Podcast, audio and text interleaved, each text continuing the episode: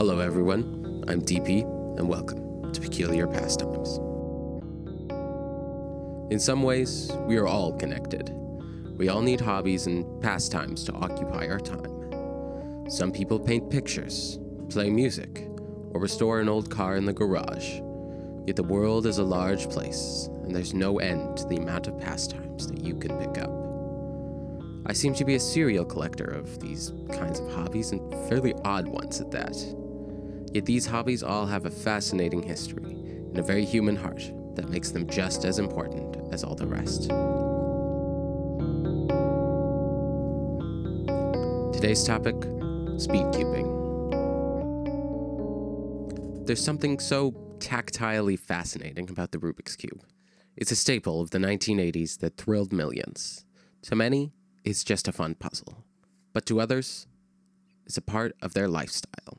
Rubik's Cubes as a puzzle design have changed very little since their inception, though you can now get other puzzle cubes 2x2s, 4x4s, 5x5s, dodecahedrons, pyraminxes, and more. The general reception of the cube is that through most of its time, it was a curio, a curiosity, not much of a hobby. When Ernő Rubik first debuted the cube, he couldn't solve it, and didn't even know if it was possible to be solved. Yet, the sport that would become known as speed cubing emerged just two years after the Rubik's Cube's worldwide release. An American student from Los Angeles named Minh Thai won the first world championship in 1982 with a solve time of 22.95 seconds. The thing about solving a Rubik's Cube is that there are millions of possible combinations when it comes to the cube, but the key is eliminating as many as possible. The classic beginner's method starts with making a cross with the bottom side of the cube. By lining that up and solving the bottom layer, you can move layer by layer and keep on eliminating variations. The more layers you solve and put into place, the less variations there are. There are countless algorithms to memorize and combinations that can increase your speed. All in all, the current world record for a single Rubik's Cube solve is 3.477 seconds. While that is certifiably insane, we must also understand that Rubik's Cube records are usually taken as an average of four solves to account for the fact that some scrambles of a cube are easier than others to solve. So obviously, the much more realistic world record is 4.86 seconds. There's whole competitions with worldwide participation to see who can solve the cube the fastest. There's even a category for blindfolded solving of a 3x3 cube, with a world record of 15.24 seconds, a whole 45 seconds faster than my unblindfolded time. Now, my experience with speed cubing is much less glamorous as a hobby. My friend taught me how to solve a 3x3 Rubik's Cube move by move as I mirrored him. He sent me a Word doc full of Rubik's Cube's notations that I then memorized over about a month. If you had visited my house during that time, you'd probably be more likely to hear the clicking of a cube than the homework I should have been doing. So, what enraptured me with this small and slight cube of mystery and puzzles? Every hobby speaks to some part of our soul. There's something about the mastery and the intrigue that comes out of a hobby that ties us irrevocably to its nature. For me, speed cubing was about the technical satisfaction of mastery. I loved the sound of the cube clicking into the right place, even though it took me a long time to get there. I first started cubing, doing my initial solves on my dad's Rubik's Cube, ripped straight from the 1980s. Its sound is grating, thanks to about 30 years of dust and storage, but it's the one I first used to solve a Rubik's Cube. It takes a full hand to turn each side, and was quite emblematic of the initial struggle it took to first solve the cube. Those first few solves are the hardest, especially in a cube that takes a full three seconds to turn. I muddled my way through those solves, agonizing over each turn missed or messed up on on an algorithm.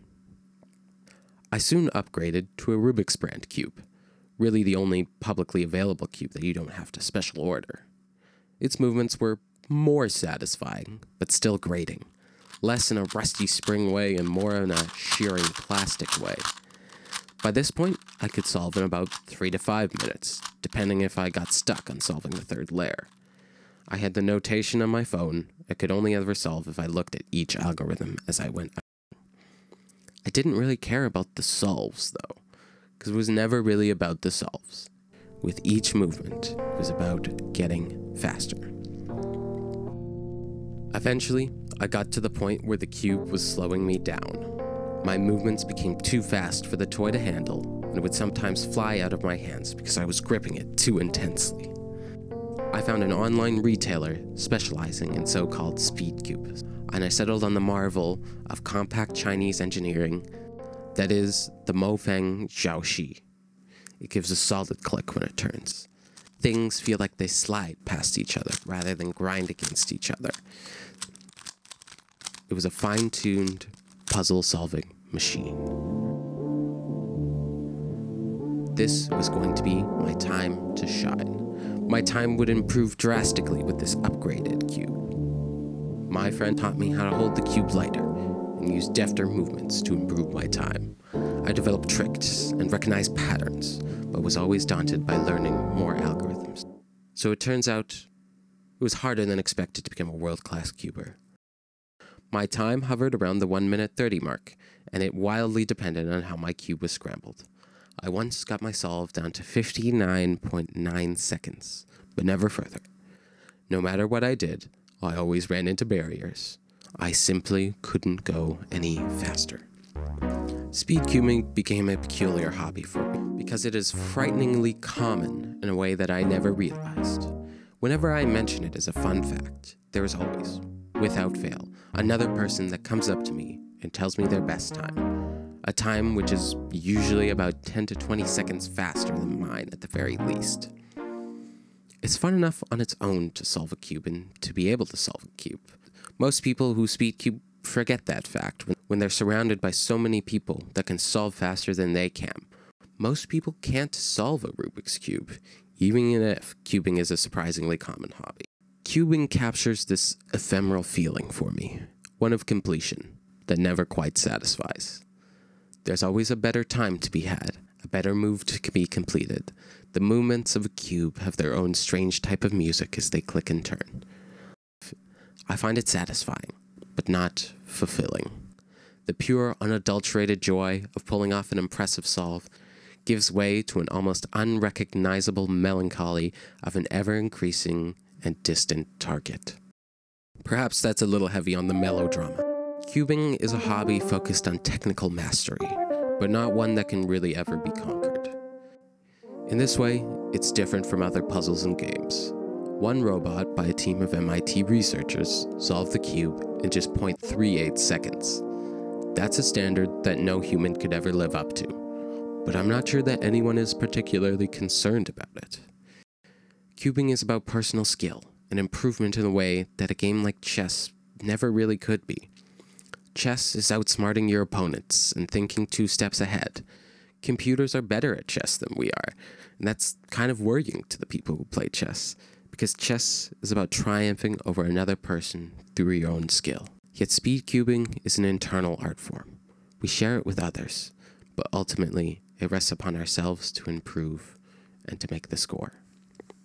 It is whittling away at the excess until the final product emerges, producing a sleek and efficient form. The art of speed cubing chips away until there is perfection left. A crucible of experience is available to all who join the hobby. They share techniques and tips and do everything they can to help each other, but it's ultimately up to you. It's an army of people intent on improving their times, and by extent, themselves. Hi, everyone. Thanks for listening this week. If you enjoyed the show, make sure to leave a rating and subscribe wherever podcasts are available. Tune in next week to episode two of Peculiar Pastimes.